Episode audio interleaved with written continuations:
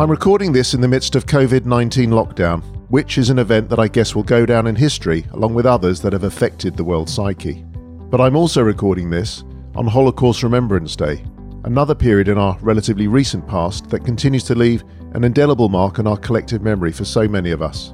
This year, the restrictions imposed on all of us have meant that this special commemoration will be marked digitally only. And so it is with sublime timing, not intended, I assure you, that I introduce you to today's wonderful guest. Her name is Ruth Posner. She was born in Warsaw, Poland, and was ten years old when World War Two started. Her parents perished in Treblinka, and she survived the war with her aunt under an assumed name, later coming to England after the war as a refugee, unable to speak a word of English. She married early in her life and enjoyed a career as a dancer, teacher, and choreographer. And as an actress, she worked in six different countries, including New York. It would be fair to say that Ruth, now in her nineties and looking as sprightly as a woman half her age, has had an incredible life, full of some joyous moments, as well as tragedy, including the awful loss of her young son. Ruth was the last guest I was able to meet in person before the COVID restrictions were fully enforced, and I feel blessed to have had the chance to have sat down with her in her lovely London flat so that she could share her story with you. I'm Steve Lazarus, and this is Your London Legacy. Before we meet this week's wonderful guest, here's a little something for you. If you're a fan of the show and would like to get involved and support us at Your London Legacy and help us keep producing amazing content just for you, you can get involved over on our Patreon page. We take every penny and we'll reinvest it back into the show. If you want to get involved and get hold of some really cool benefits, or have us create your very own London Legacy episode, or maybe meet up with us and other London Legacy lovers in London, you can do that too, over at www.patreon.com forward slash Your London Legacy. Okay, let's get on with the show. Well, I'm delighted today to say I'm in the, the lovely, very very warm in here, I have to say, Ruth, very warm. Is it really? I cozy. Can turn the heater off. No, that's fine. It's fine. I'm good. I'm, I'm down to my T-shirt here, which is okay. not, not bad for March. In the company of uh, Ruth Posner. I, I, how do you like to be described? You don't want to be called, your, you're a, mu- a dancer, a theatrical actor, act, what are you, actor, actress? What's the, what's the politically correct word? I never really thought about it. Well, I've had two careers in yes. my life. I started off as a dancer. I studied for quite a long time, and then I became the founder member of the London Contemporary Dance Company. So that was my first profession. I kind of uh, very much inside myself, and I almost didn't want to admit it, I was always interested in acting. But in view of my background and my experience, I also felt that it was slightly mm, frivolous. And um, I wanted to do it, but I didn't do anything about actually doing mm. it. And dance and movement is something which came very easily to me. And um, I found this this company and trained with them. So that was my first profession. Until I got, a, I started quite late, by the way, and then I got a little bit, well, the last thing I have done, oh yes, I also taught physical theatre at RADA, the Royal Academy of Dramatic Art, and Lambda, and when we lived in New York, I taught physical theatre at Juilliard School of Dance and Drama. And and then, uh, as a sort of incredible experience, I went to Japan for two months because I saw the the joint effort when dance meets drama mm-hmm. and how wonderful it could be. And I saw a Japanese theater company performing actually a Greek play based on Agamemnon. And I was absolutely bowled over by it.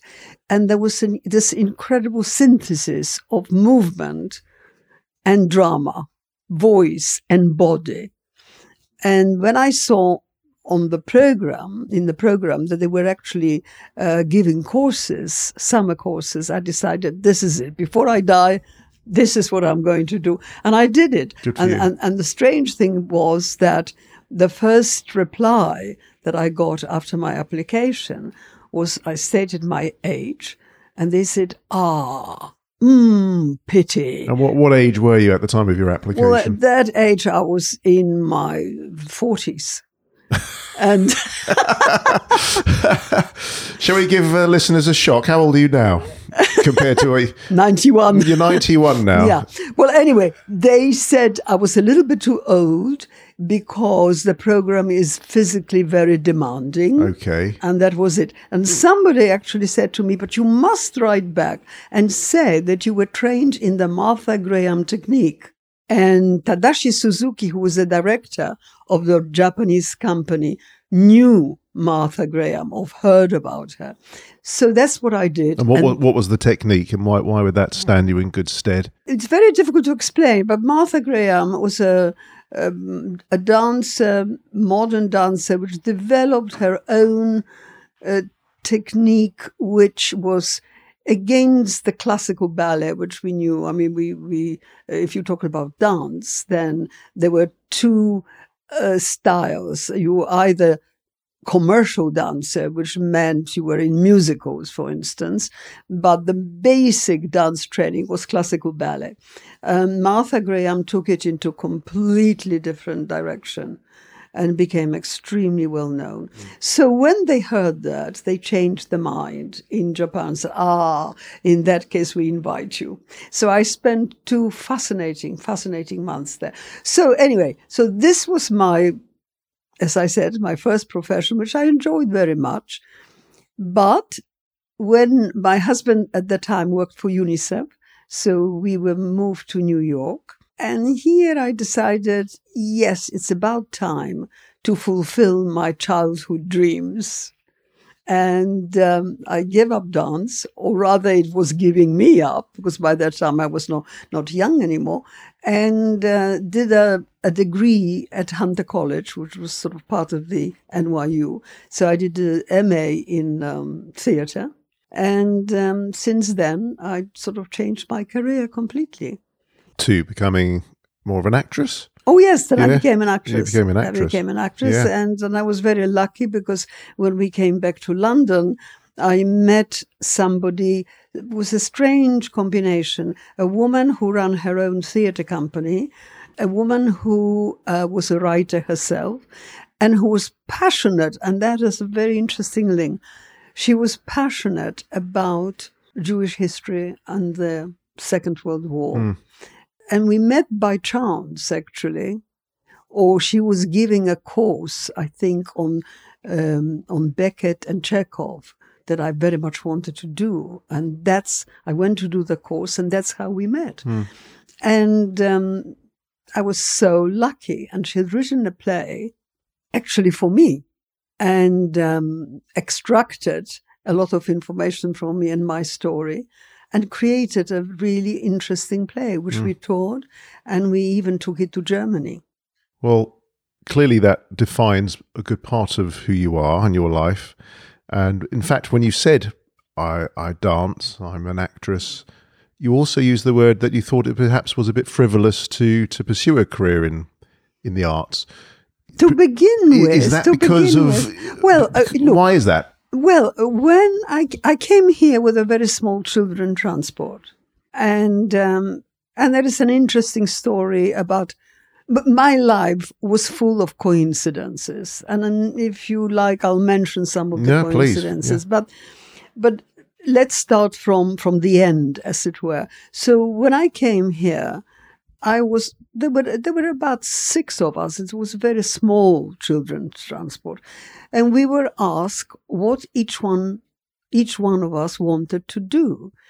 Now we were more or less the same age, and the others were very concerned with finding independence, learning a profession, wanting to do something where they could rely on themselves. And I was not one of them. I very much wanted to go to school because I was really not educated. I was twelve or something like that when the war broke out. My school finished, and I always felt just very uneducated. And this was my aim, go to school. And um, and I was lucky enough to live uh, in a, a hostel for refugees. They were very helpful in that. They were actually German, German Jews. And they arranged for me to go to school. Now, I didn't didn't know one word of English. So, of course, first of all, it was a question of learning a language, completely foreign language to me. But that was my decision. So when you talk about acting or wanting to be an actress, this is what I felt, no, that's too frivolous. That's what I want to do first, go to school.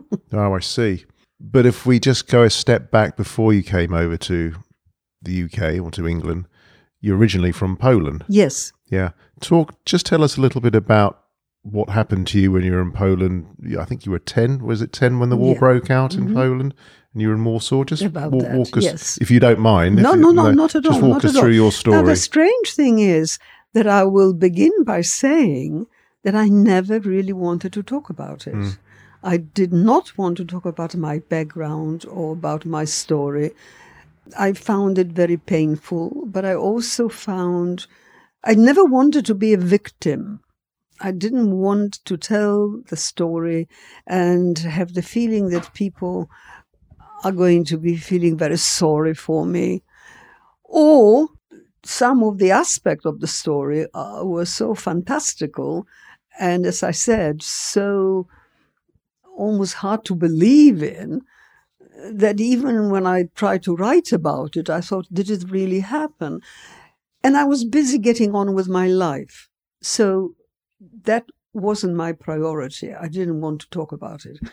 What changed my mind, and that is very sad, is what's happening politically, that I never could believe. I, I have this, and I still feel it, that we should learn from history. We should learn from experience. We should pass it on to our new generation. Mm. And what upsets me terribly is the fact that, alas, we don't. So is it only recently you've started to well, be open? We and- repeat the same mistake. There is a rise of anti-Semitism. There is a rise of anti-Semitism, let's face it, in the party that I voted for all my life. And, and for many different reasons. I mean, you know, anti-Semitism is the world's oldest hatred. And it goes back even be, before the Holocaust. We had blood libels in, mm. the, in the twelfth century. In fact, I was as I'm driving, as, just so people know, we're recording this just before there's a lockdown on uh, people over over a certain age not being allowed to go out. And you're going to fall into that category, Ruth. Yes. But as I was driving here in my car, they were talking about um, contagious diseases and illnesses mm. and how it, that... You know, we've got the coronavirus and how that's being blamed on certain ethnic groups f- yes. for responsible. And they said, well, historically, other vir- other illnesses exactly. and plagues have been blamed on other people. Yes. And a, a famous one is the bubonic plague, which was, of course, blamed on the Jews. Yes, of course, so, yeah, of course. You know. I mean, th- this, in a way, in a, in a sort of strange way, it um, or psychological way, if you like, the whole concept of hatred I find appalling and, and interesting. Why is it? I mean, we hate it because we need a scapegoat. Mm. We hate something which is so different from us or slightly different. We hate because of our own insecurities for whatever the reason. But as far as, as, as the whole question of Holocaust and the history of it is concerned now, what actually is even worse than that is denial mm. and denial of history. I mean, we know that history is taught in different ways, that different things are going to be stressed depending on who is teaching and to whom. Of course. We do know that. But when I read, you know, some people actually, no, it didn't happen. Well, there was a very good documentary on a few weeks ago with the, yes. um, David Baddiel, the documentary, yes. a comedian. Exactly. Yeah, it's just bizarre, now, isn't that, it? That really hits me so hard that I don't only not want, don't want to talk about it, I want to scream about yes. it, because my generation um, who experienced that, whose lives were changed, are not going to be here shortly. Yes. Who knows at my age how long? Which is precisely why I wanted to, with yes. respect to you and your age, wanted to come and see you and talk to you, because there are not a yeah, great deal I of survivors. I do feel extremely strongly yes. about this. that, that didn't happen. How can you say it? My whole life changed because of that. Yeah. My and strangely enough, and I, again, I don't want anybody to weep for me, but now at my age, I feel it even stronger mm. because I lost everybody in my family. Yes. I lost my parents when I was twelve years old. Mm. You don't get over it. When you look back on it, and we'll talk about the circumstances, you know, how you were in, moved into the ghetto and then you escaped from the ghetto. When you look back on it, does it seem somehow surreal? Can, do you look back on it and think, did this actually happen? How did this happen? Exactly. Could this happen? Is yes, this real? Yes, this is very true. It's very true. And I'm trying to uh, write about it when certain images came back to my mind and I saw them very clearly. Mm. And then when I put it down in print, I thought, well, actually, yes, mm. it did happen. It sounded, it, as you said, surreal, but it did happen. And the shock, as far as I'm concerned, not that it would have been, it wouldn't justify the action, but I didn't understand when I was young, living in, in Poland and Warsaw, what was happening, because I came from a very secular family. So, yes, my grandparents never visited us because we didn't keep kosher food. So your so your grandparents were Orthodox? My grandparents were traditional. Traditional. Yes. And but your parents did not follow no, the exactly, traditional Orthodox exactly. And Eastern European. So, they both worked very hard. My mother, who was not a very, not a typical sort of Jewish wife, she hated cooking. She was a designer. She used to design clothes and underwear for women. My father was very, very busy. And, well, religion didn't play a high role. Well, something else I wanted to say. He was a humanist. He was a socialist. And there are sayings of his which I still remember. And this I have to tell you, because my mother worked, as I said, she wasn't a great housekeeper. We had people who helped us. We had somebody who actually used to come and cook, and also somebody who used to help her in her work. And, and one of these ladies took me to church. And I think it must have been very close to Christmas. I was overwhelmed. I thought it was the most incredible place I ever found myself in. I loved the church. I loved the choir of the angels. Mm. I liked the smell of incense. I liked the whole atmosphere. And I came back home and declared to my father, this is what I want. I want to be a Catholic. Definitely. That must have gone down well. And I shall never, to this day, when I said, I very much want to be a Catholic, because it mm. was so beautiful. And it was also very theatrical. And maybe that's what impressed me. My father's words were, you can be whatever you want, but, and there is one proviso, in order to make a choice, you have to have knowledge. You cannot make any choices without knowledge. So there is a lot to know.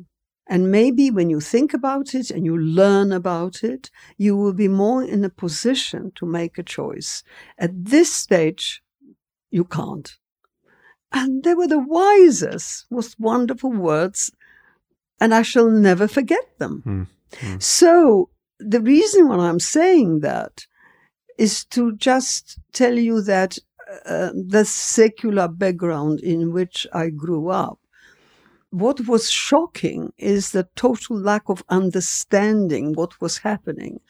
What was happening when Gestapo men came to us and gave us fifteen minutes to pack and just take some hand luggage and follow them. I couldn't understand what was happening. Where where were you physically at the time? Were, we were in our own home. Which was where? Within within Warsaw? Where, yes. Was it a suburb of Warsaw? It, or just no, in the it centre? Wasn't, it wasn't in a, in a... I mean, we weren't living in a ghetto. We mm-hmm. were li- I mean, there were areas where it was mainly populated by Jews, but we were, because we were very assimilated and because of my mother's work, we lived in a in a sort of So you've got a clear recollection of yes. Gestapo soldiers coming into you, officers absolutely. coming into your home? Absolutely, out of nowhere. Yeah. I also remember something which is so hard when I think about it. My mother said to one of them, "You wear a black uniform, but your heart isn't black, is it?" And he hit her. And the look on her face signified shock that I was there to witness it. Mm. And you were how old? twelve, did you say? Yes, twelve, something like old. That. I never I never quite remember. So it must have Maybe been a, it's a sort of such denial. a traumatic moment. It, unbelievable. So we were marched to the ghetto. Mm. Was it with just your family or the several other families? Well, from, within- we, from that particular place, it was only us because there were no other Jews living in that area. When we actually arrived to the ghetto and that area, we came in contact with Jews that we were never in contact with.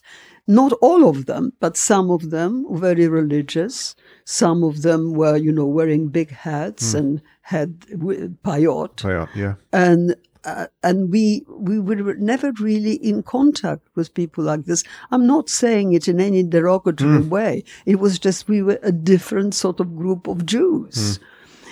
And the other thing I shall never forget, that a friend from my school who was in the same class, and we were very good friends, wanted to find out what happened. I don't know how she found out. I really don't know who told her.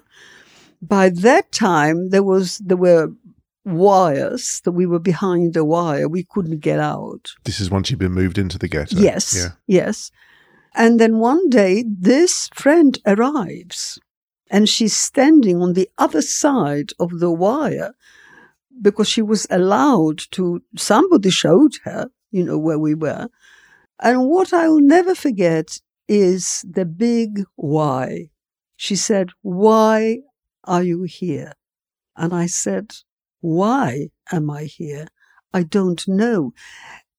And there was something in me which almost felt ashamed. It was something in me which had no understanding of what happened. And I felt, well, maybe it was something we've done mm. and I don't know anything about it. Why? And that question, why, with a big W, has followed me all my life.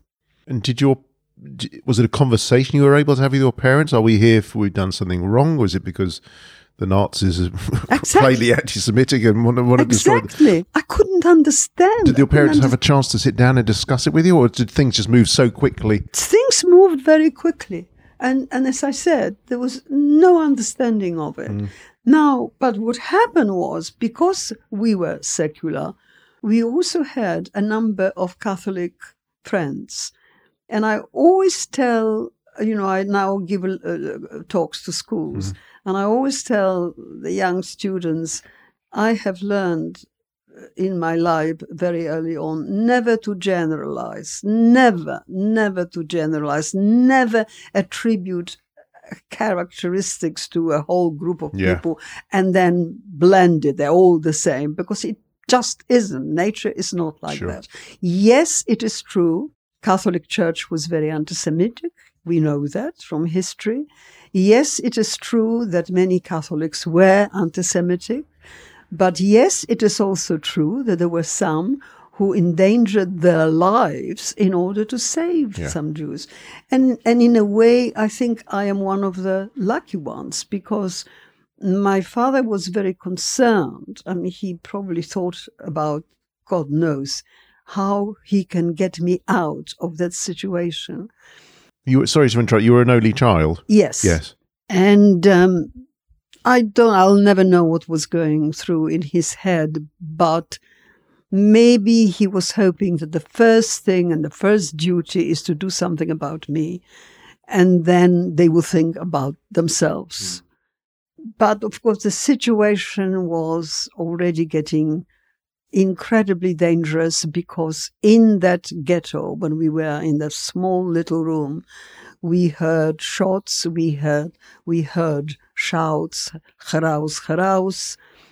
They were taking people onto trucks and deporting people and you, from you could there. See this f- and with we your could, own we eyes. Couldn't yeah. because we were in that corner room, very small right. little room, and we were so shaking with fear. Mm. We didn't look out, but we heard the noises and we realized what was happening. We heard the trucks moving, driving away. We heard the noises. Mm. What year was this? Was this forty-two?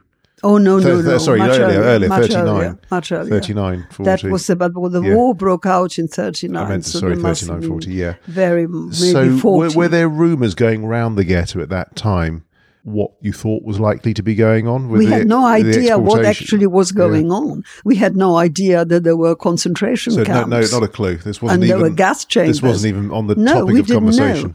But somehow...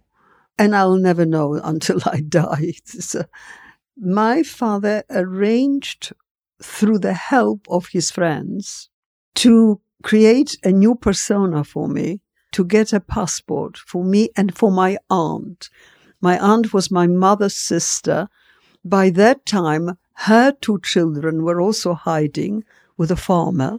And because my aunt was a very strong woman, and my mother was totally attached to my father, and she was not such a strong person. So it was decided that my aunt and I will have to get out. And how he arranged that, I shall never know. There was a factory outside of Warsaw. They were making rucksacks and leather goods mm-hmm. for the Germans, and And it was sort of a slave labor. And they were employing some of the Jews from from the ghetto to help.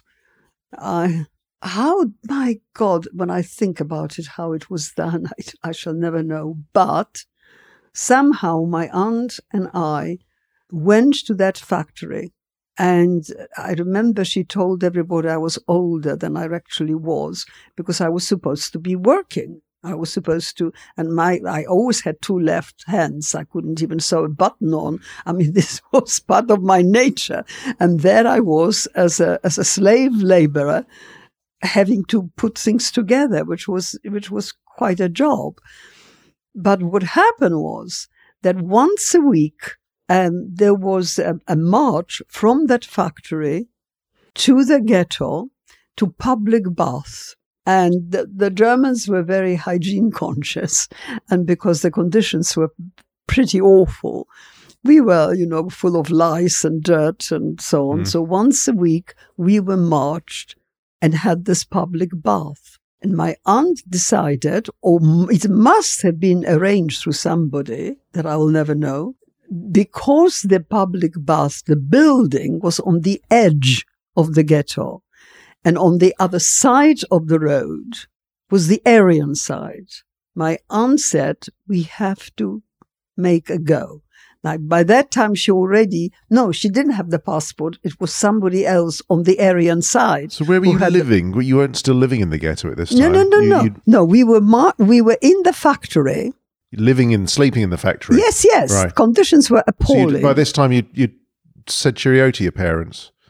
I said goodbye to my parents, yes. which was, you know, and they were reassuring me that they were going to do everything in the power uh-huh.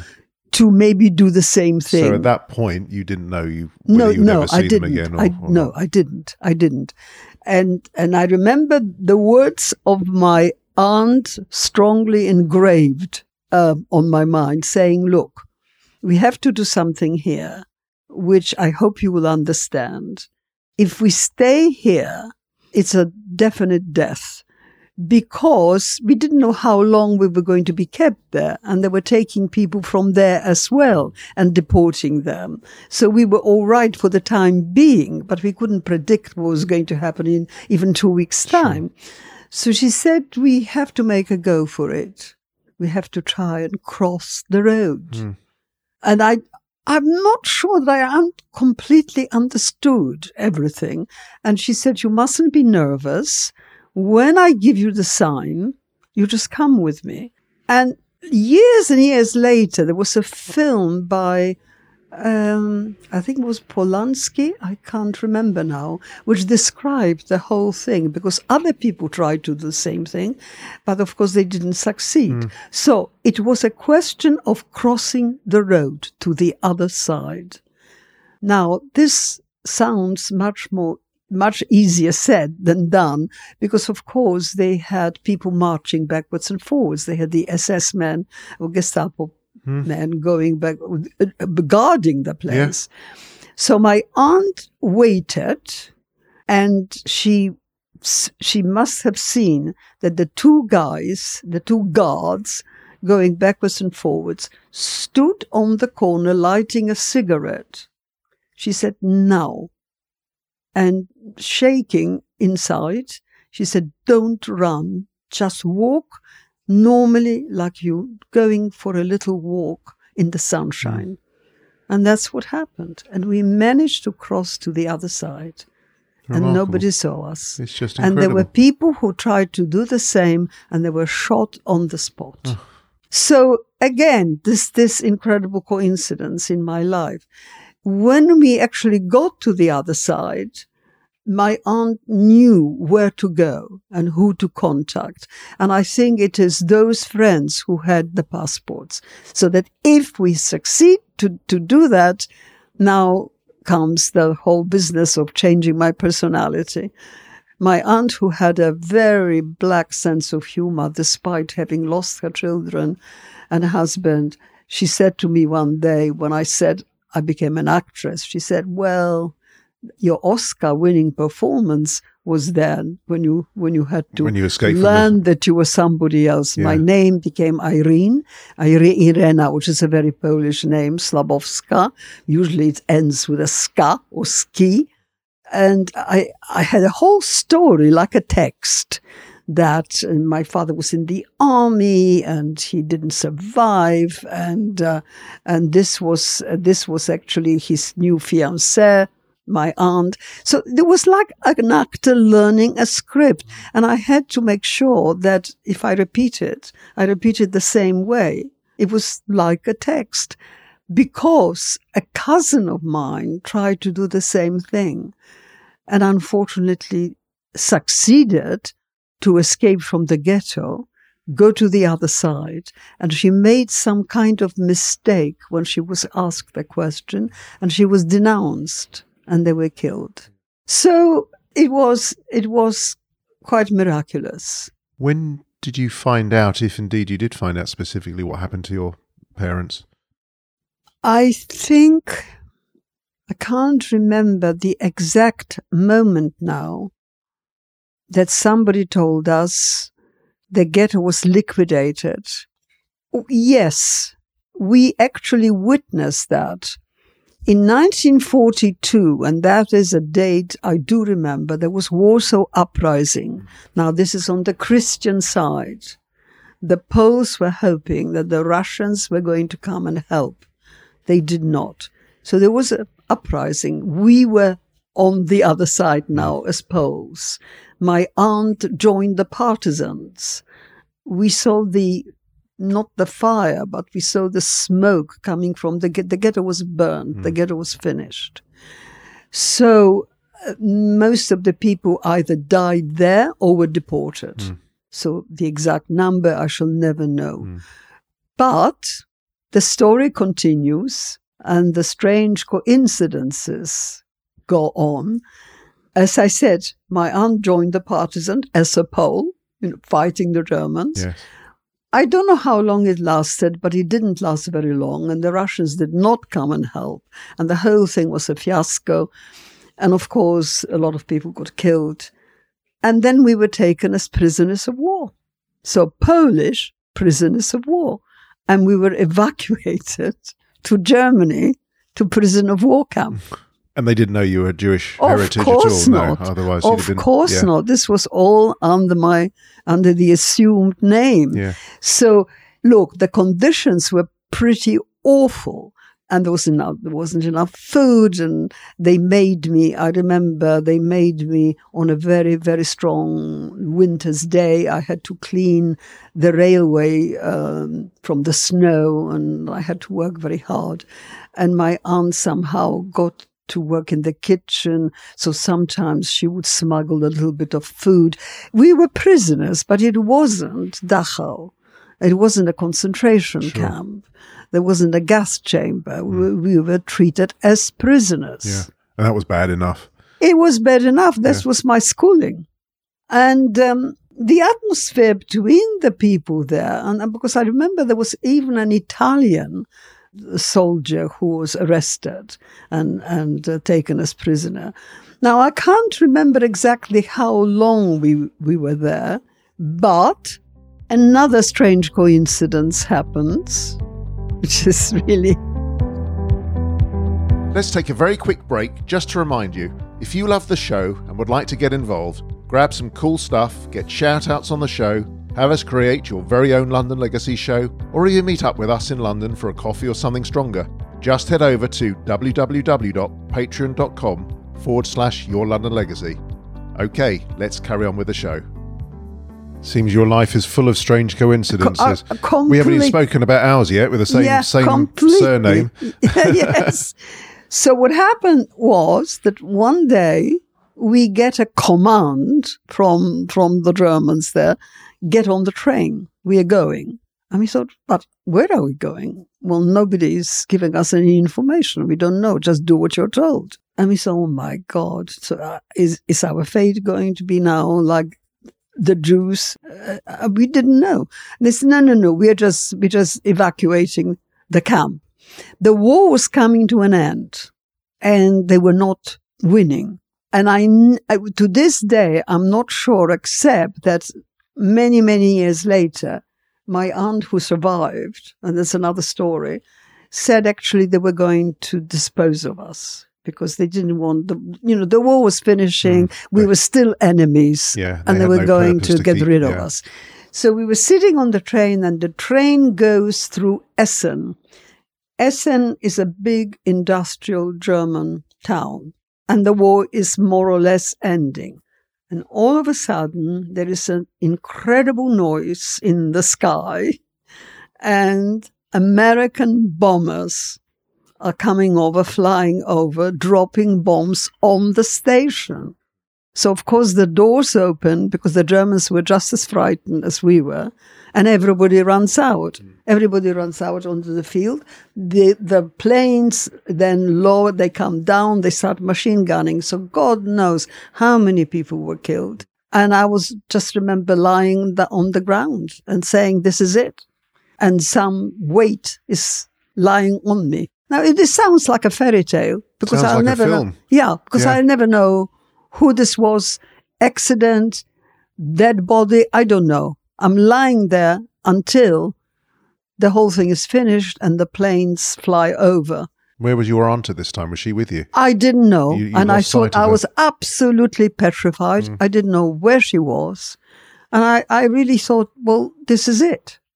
And when the whole thing was over, and finally I hear a voice, run, run, run.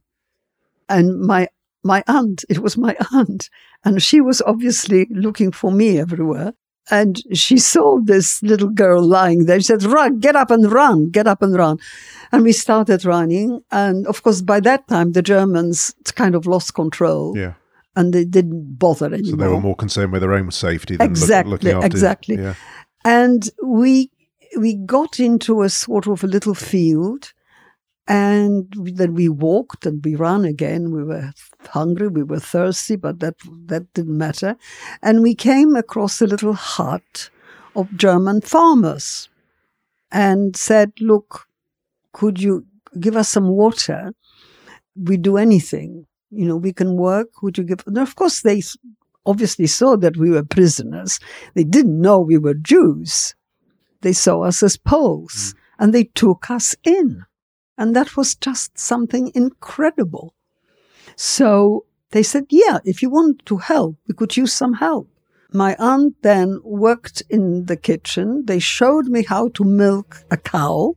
And we stayed there with those farmers until the Americans in English came to liberate us. It's just remarkable. No, it is. It's it like is a fairy tale. Remarkable. It's like a fairy tale. And sometimes, you know, even now when I'm retelling this to you and I have written about it, it still doesn't seem that it actually happened. Is but it still it very happened. real in your head? Can you still I visualize it and see I see it the images. I yeah. see images very, very clearly. Yeah.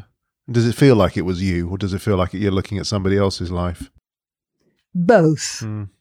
Both. Sometimes I feel, oh no, that's not me, and then I've and then I remember the feeling of exactly the feeling I had, and yes, yes, I went through it. I do remember, because there was all sorts of little bits. For instance, the farmer's wife had a, a cousin or a nephew, I don't know who, who was a, a Wehrmacht. Now, Wehrmacht means an ordinary soldier, a German soldier. So he wasn't Gestapo, he wasn't a Nazi. He, he wore the uniform, he was a German soldier. And he was in that hut, and he was in the attic hiding, because by that time, the Americans and the English were coming to try and, and so liberate. He was scared of the Allied forces coming too. That's right. And they came into the hut, and... Um, I, of course, you know, neither my aunt nor I could speak English. He, she spoke very good German. But somehow the communication was, she said then, look, I'm not German. I'm not German. I'm I'm a Pole. And I worked for this woman. I worked here in, on the farm. But I'm not German. I'm not German. She insisted on it. And then he said, but do you know of any Germans hiding? And she knew that that nephew was upstairs. Mm. In the attic, and she said no. She just, how ironic. She said, because I mean now later on, many long time after that, I said that that was incredible. We said, well, why? He was an ordinary guy. Mm. He was an ordinary guy hiding for his life, yeah. like like we have, yeah. and we've experienced that. What but the has irony he done? Of the fact that you don't, for want of a better word, grass him up. He doesn't know that you're Jewish, and had no. he known, the tables might have been turned while he exactly. was... Exactly. It's just natural humanity exactly. looking after each other. Exactly. And all I remember is that when the English um, soldiers uh, well, said, look, you can come with us now, because there is a canteen nearby, there is a, a place where we have a lot of English officers and mm. so on, and you can come with us, there will be place for you. And then the hug which that German woman gave my aunt, because of course she understood what was happening, that I will never forget. And so we said goodbye. I mean, in a way, those Germans also saved our lives. Did you appreciate at that moment in time that the, the war was over? And Absolutely. That you were... And then the next coincidence starts. So my aunt again goes into the kitchen and helps in the canteen. I learned how to lay tables. And put peanut butter on the on the table, which I've never seen before. Yeah. And we worked there. We worked there for quite some time. Again, time-wise, time sequence, I can't remember exactly how long we've been there. But one day, one day, my aunt serves uh, breakfast to a squadron leader, frightfully sort of very English-looking gentleman. And and I, it was eggs and bacon. And he says to her, tell the chef, this is for Squadron Leader Scott. He knows I don't eat bacon. And she looked a bit puzzled, and he couldn't understand or sense some sort of puzzlement on her face, and said, oh, can I speak to you after breakfast? And said, of course, we we were still the Poles, and we were still afraid of revealing our own identity.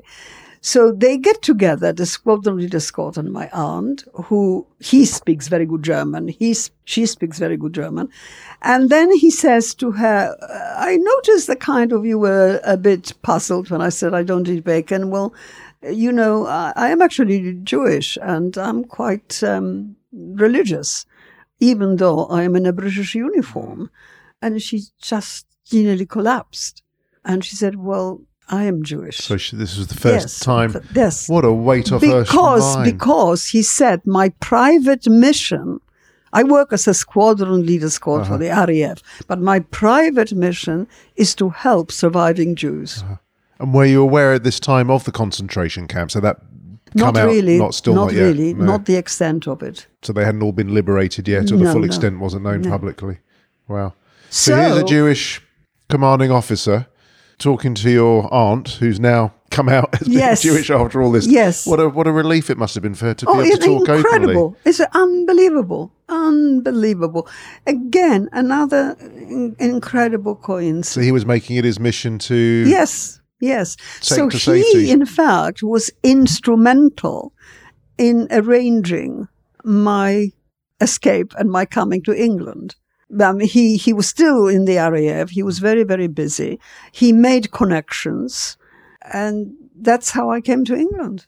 So actually coming to England, you were put on a train with other children? Yes, yes. So this was arranged by Squadron Leader Scott somehow, that he put me in touch with other refugees uh-huh.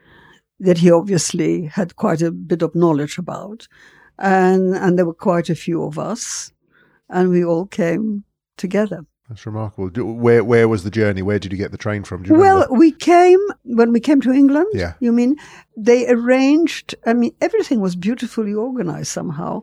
Well, there was this um, hostel, the refugee hostel in Reading, which was run by two Jewish German um who were educationalists. I mean, they were sort of very much, they were both teachers. But how did you get over to the U K? Was well, it, this, was, a... this was arranged by by Squadron Leader Scott. So this was, you got a, a boat over from? No, the train. You got a train? Train, yes. But you had to get a boat or a flyover from um, mainland Europe somehow to get well, to? Well, I think it must have been train and flight. Yeah. Train and flight. But we, so we got to Reading and I stayed in this hostel with another friend of mine. Well, she wasn't a friend then. She was a Hungarian refugee, Hungarian girl.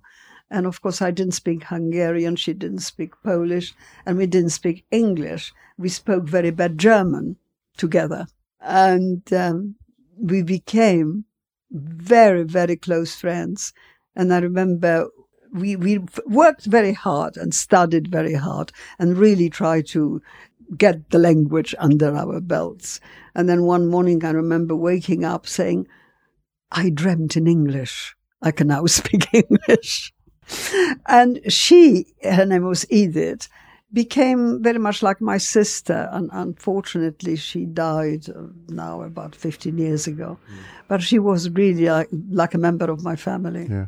And Do you, do you know what happened to, was it Squadron Leader Scott, did you say? Do you... Well, Squadron Leader Scott, eventually, when he came back to England, I used to spend my holidays with him and and his wife. Uh-huh. And, um, I mean, they they actually wanted to adopt me, but I wasn't so keen. I don't know. I, I, I mean, of course, by then I knew my parents were killed. Mm.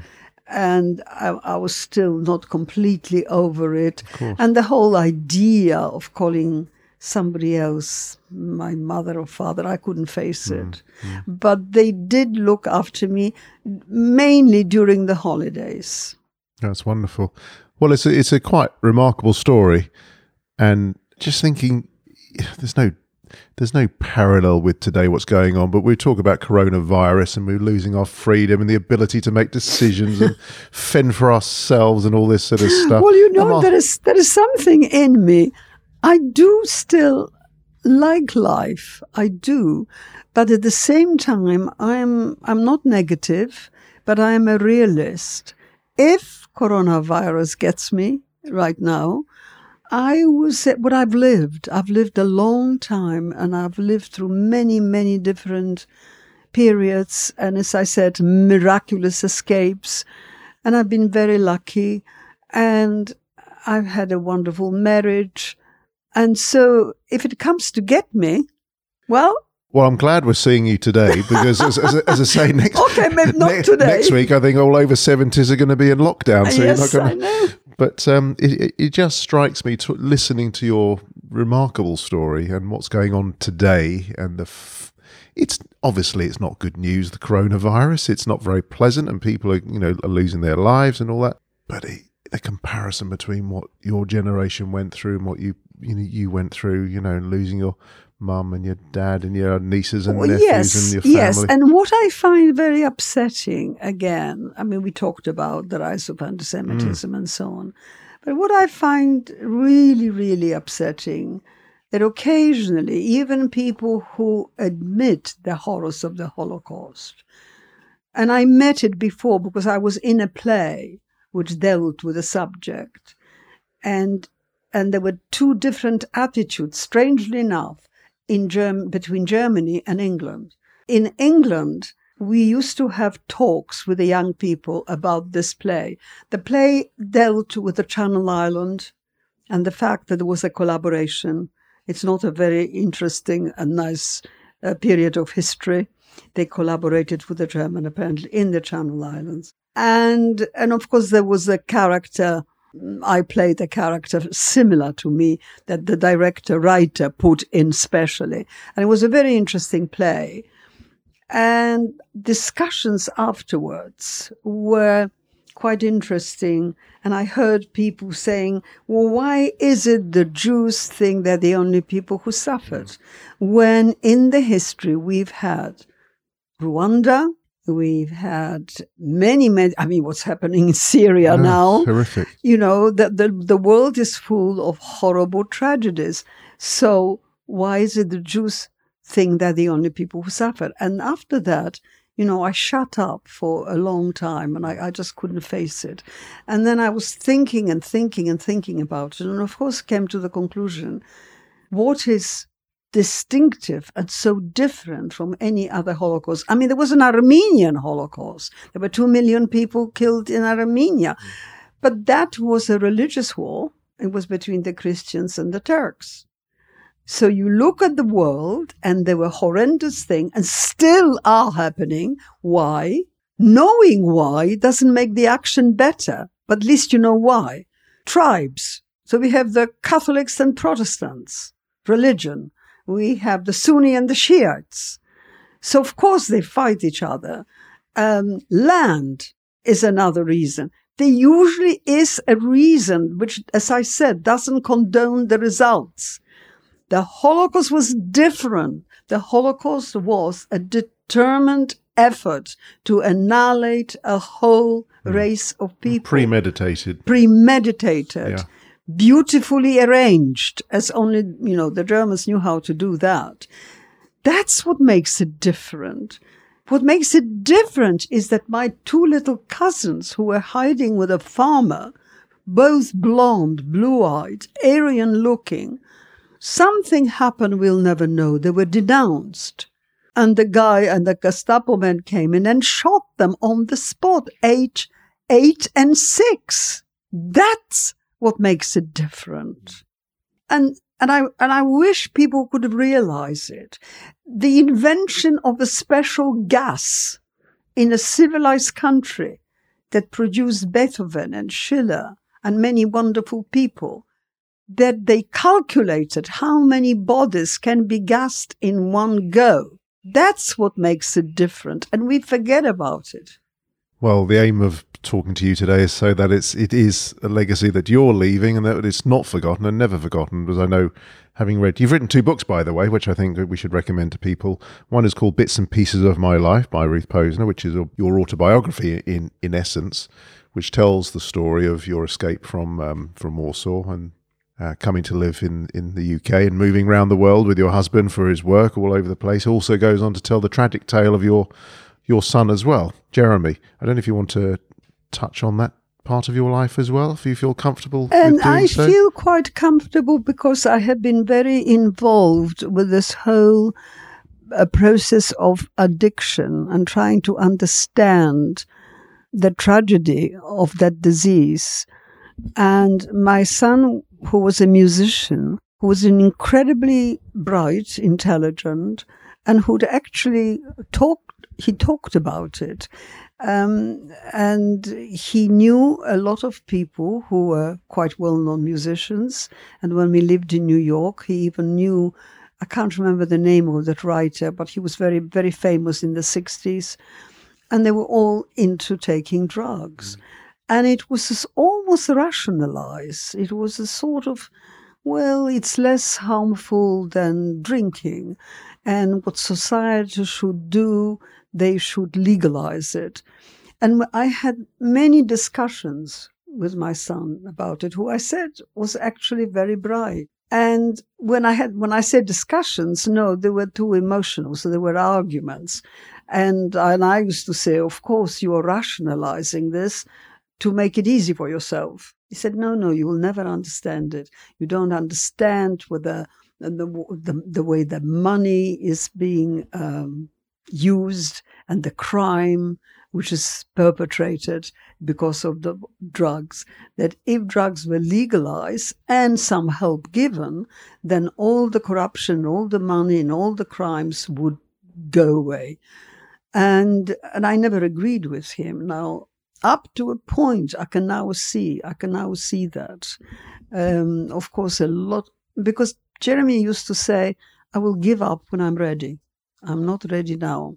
Now, who knows whether, again, this was another excuse? Mm. Who knows that? He used to write poems. He used to write songs because because he was a very good musician. And um, and, and it was very tragic. And so, because he used to say, of course, pure heroin will not kill you. What kills you is because of the money, Uh, which is being made on it, and because it's mixed with other things. Yeah. Who knows whether this is actually what happened to him? I will never know. But that's what happened, and it's very, very tragic, and it's something you never get over. Mm. And especially when this is self-imposed. And so, so when I started writing about this, I felt I can't just write about my story, because he was very much part of my story. Of course. I have to expose the whole business of addiction. Yeah. And there's an interesting, you make an interesting point in the book, Bits and Pieces of My Life, when you're talking about the struggles you were having with Jeremy, and the fact that there's this question of whether Holocaust survivors pass on some of their guilt to their children and have different expectations of their children as they're growing up. How, how did that impact your That's relationship? That's a very interesting, um, very interesting thing you've just said. Because when he was quite young, I remember he had a toy, which was a tank, like a German tank. And there was a, a little bit like swastika on mm-hmm. it. And it, this came, I, I didn't rationalize it. I, I, it came out before I had time to think. And I said, I don't want it here. Throw it away. I don't want any of it. And his response was quite shocking. And he said, don't blame me for the Second World War, because he must have known something. And I didn't realize that this actually must have had quite some impact. I am not saying that the whole business of addiction was due b- b- to that. I'm not saying that. But one never knows. In fact, I did read a book long time ago, and I can't even remember the name of the author, who does make some kind of link between Holocaust survivors, you know, the people, I mean, kids who are born in a family of Holocaust survivors, some of them took to drugs. And maybe this is why a lot of parents never wanted to talk about it. I don't know enough to be able to theorize. Mm. But you make the point in the book that he he he was he struggled from a fairly early, yes. early on when you moved to yes. New York. Yes. And then you traveled around Europe and New Zealand and Holland yeah, and yeah. Denmark and yeah. you moved all over. Yes. But a lot of people move all over, so the, you know that's not unusual to take your young family with you when you're being positioned right. all around the world. And he was just bringing his addiction with him, wasn't he, where, wherever you moved to? Yeah. So you shouldn't blame yourself, I think, is what I'm saying. I mean, the, well, the, no, an addiction you know, is an addiction, you know, whether you know, it's yes, drugs, whether it's I know, porn or whether I know, it's, you know, know. gambling or whatever. Yes, well, I was very involved with F A, which is Family Anonymous. Mm. And uh, my husband, Michael, just didn't want to touch it because he doesn't like all these sort of groups, you know, where you where you have confessionals, you know, yeah. my name is so-and-so. And, and I'm, I'm an alcoholic. That's right, and I'm alcoholic. But eventually he changed his mind, and we did go to meetings, both F A, which is Family Anonymous, and F A, uh, and the Addict Anonymous as well. And we learned a hell of a lot from it. And one thing which drops off is a sense of guilt, because you you meet people, especially in Family Anonymous, you meet people from different walks of life and different class. You know, don't like to mention that term, but since this is England, there is class. And so you meet all these totally different people with the same problem, exactly the same problem. So it can't be what you did. No. So the guilt is being lifted off one's conscience. Yeah, and so it should be. And so it should be, because addiction, as you say, goes across all classes, all genres, all types of people. Uh, and it's a terrible thing. And to endure that, uh, you know, reading your, your book again, Bits and Pieces of My Life, uh, it's something, so, another tragedy that you've had to put up with. So you're a very, yeah. re- you're a very remarkable lady in, in every respect, because in the middle of that, you've obviously, you know, you, you're yes, not... I, but but as I said, I, I am I am very unlucky in many ways, but I'm also lucky in other ways, mm. you know. Michael, I've been married now for seventy years in September. Well, that's remarkable in itself in today's day and age. In September, yeah. It will be seventy Mazel tov, congratulations. So, I know, medal for survival. But actually, maybe because we moved around so much, it was a question of make or break. I don't know. I mean, it wasn't a kind of smooth ride, you know, never a cross word between yeah. us. It wasn't that at all. We love to argue. Um, but we survived a lot of things, and therefore we, you know, we mean, it means a lot. Yeah. So let's go back. The, the other book you've written is called Thoughts and Reflections of an of an Aging Actress. Now, when did you write this? You wrote this uh, ten years ago? Some, yeah, yeah, something like that. So you were an aging actress ten, fifteen years ago.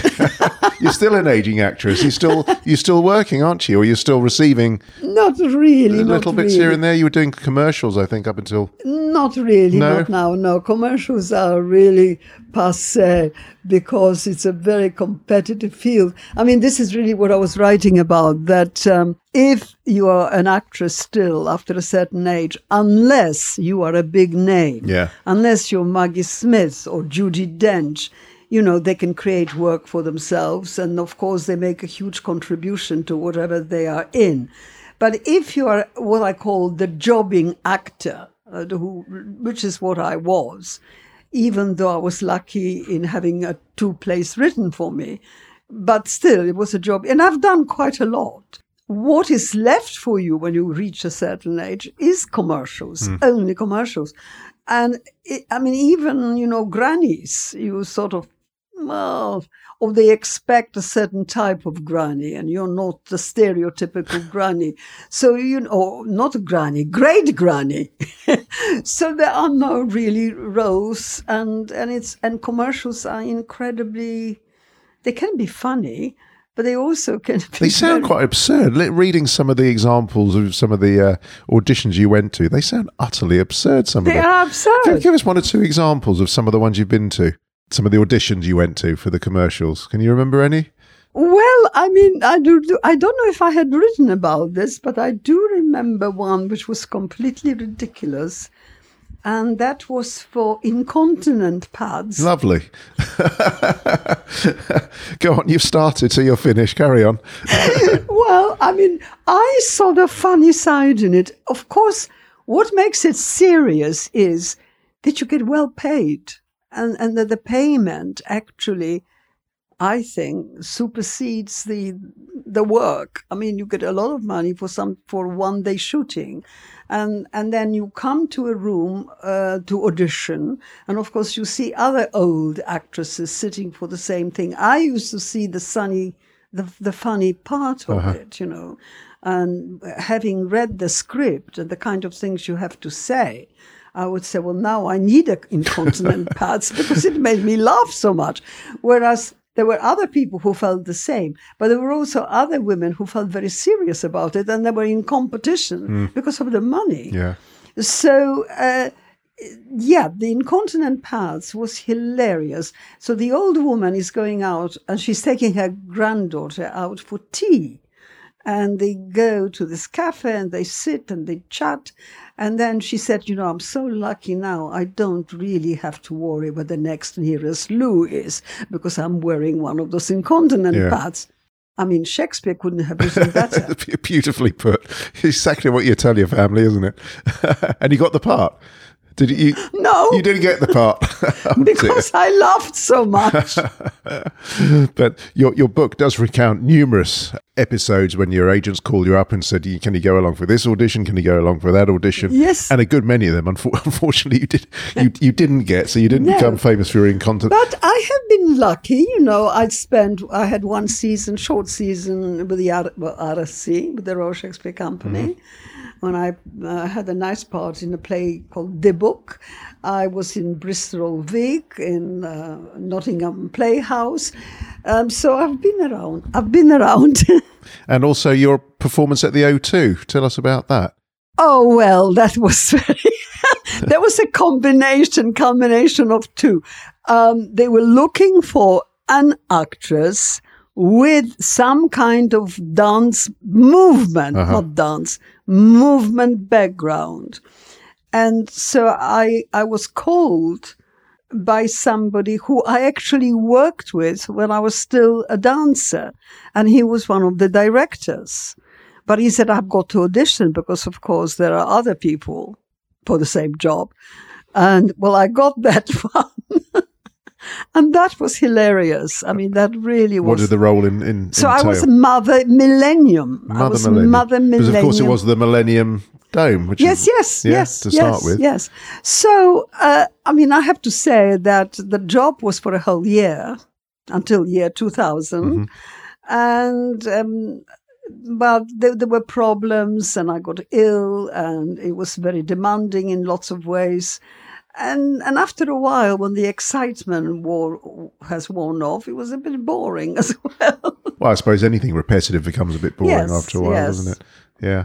So what are you up to nowadays, apart from obviously relaxing? Well, and up to now, your... up to now, actually, what I have been doing and quite enjoying it in some strange ways, because it puts me in touch with a world I wouldn't otherwise know, which is the world of young people in, and schools. Mm-hmm. So I work for the Holocaust Educational Trust, mm-hmm. and they send me, I'm not the only one, they have quite a few survivors, and they do a remarkable work, really remarkable, with young people. And they send me to various institutions and, and sometimes schools. So, for instance, I t- gave a talk in schools with only black students. Well, where would I come in touch with that? And it was just very nerve-wracking, but it was incredible. Talking to the fourteen-year-olds, all black, sometimes racially mixed, sometimes not. I find that incredible. And this is you going in telling your story yes. of um, the Holocaust. Yes. And how do they tend to, because this, well, is, this usually, is now yet another generation remote and, from. And no, from well, I usually try. I, well, I usually again try by saying, well, I know you would rather maybe do uh, play football rather than listen to an old lady uh, telling you about horror stories of, of her life. But what is interesting is that there's something that we can all learn from it. And again, we mentioned the whole notion of hatred and when hatred becomes an ideology and why hatred. And, do you and find then, of they, course, the racism comes into it as well. Yeah. And do you find they, they're more engaged than you give them, you think they're going to be? Unbelievably so. Good. And this is what gives me, just gives me a lot of satisfaction. Mm, I mean, hope. there was one... There was one um, school where it took a long time to engage them because, and I don't blame them, they're fourteen years old and they do have it as a subject at school. But it just took a little while to, to get going. And when it finally did, they were incredibly engaged. And at the end, uh, it was incredible. This young boy, fourteen-year-old young black boy comes and says, can I give you a hug? Oh. And this was worth everything. Yeah. I mean, just absolutely, you know, I don't want to get too sentimental about it, but it was just unbelievable. Mm.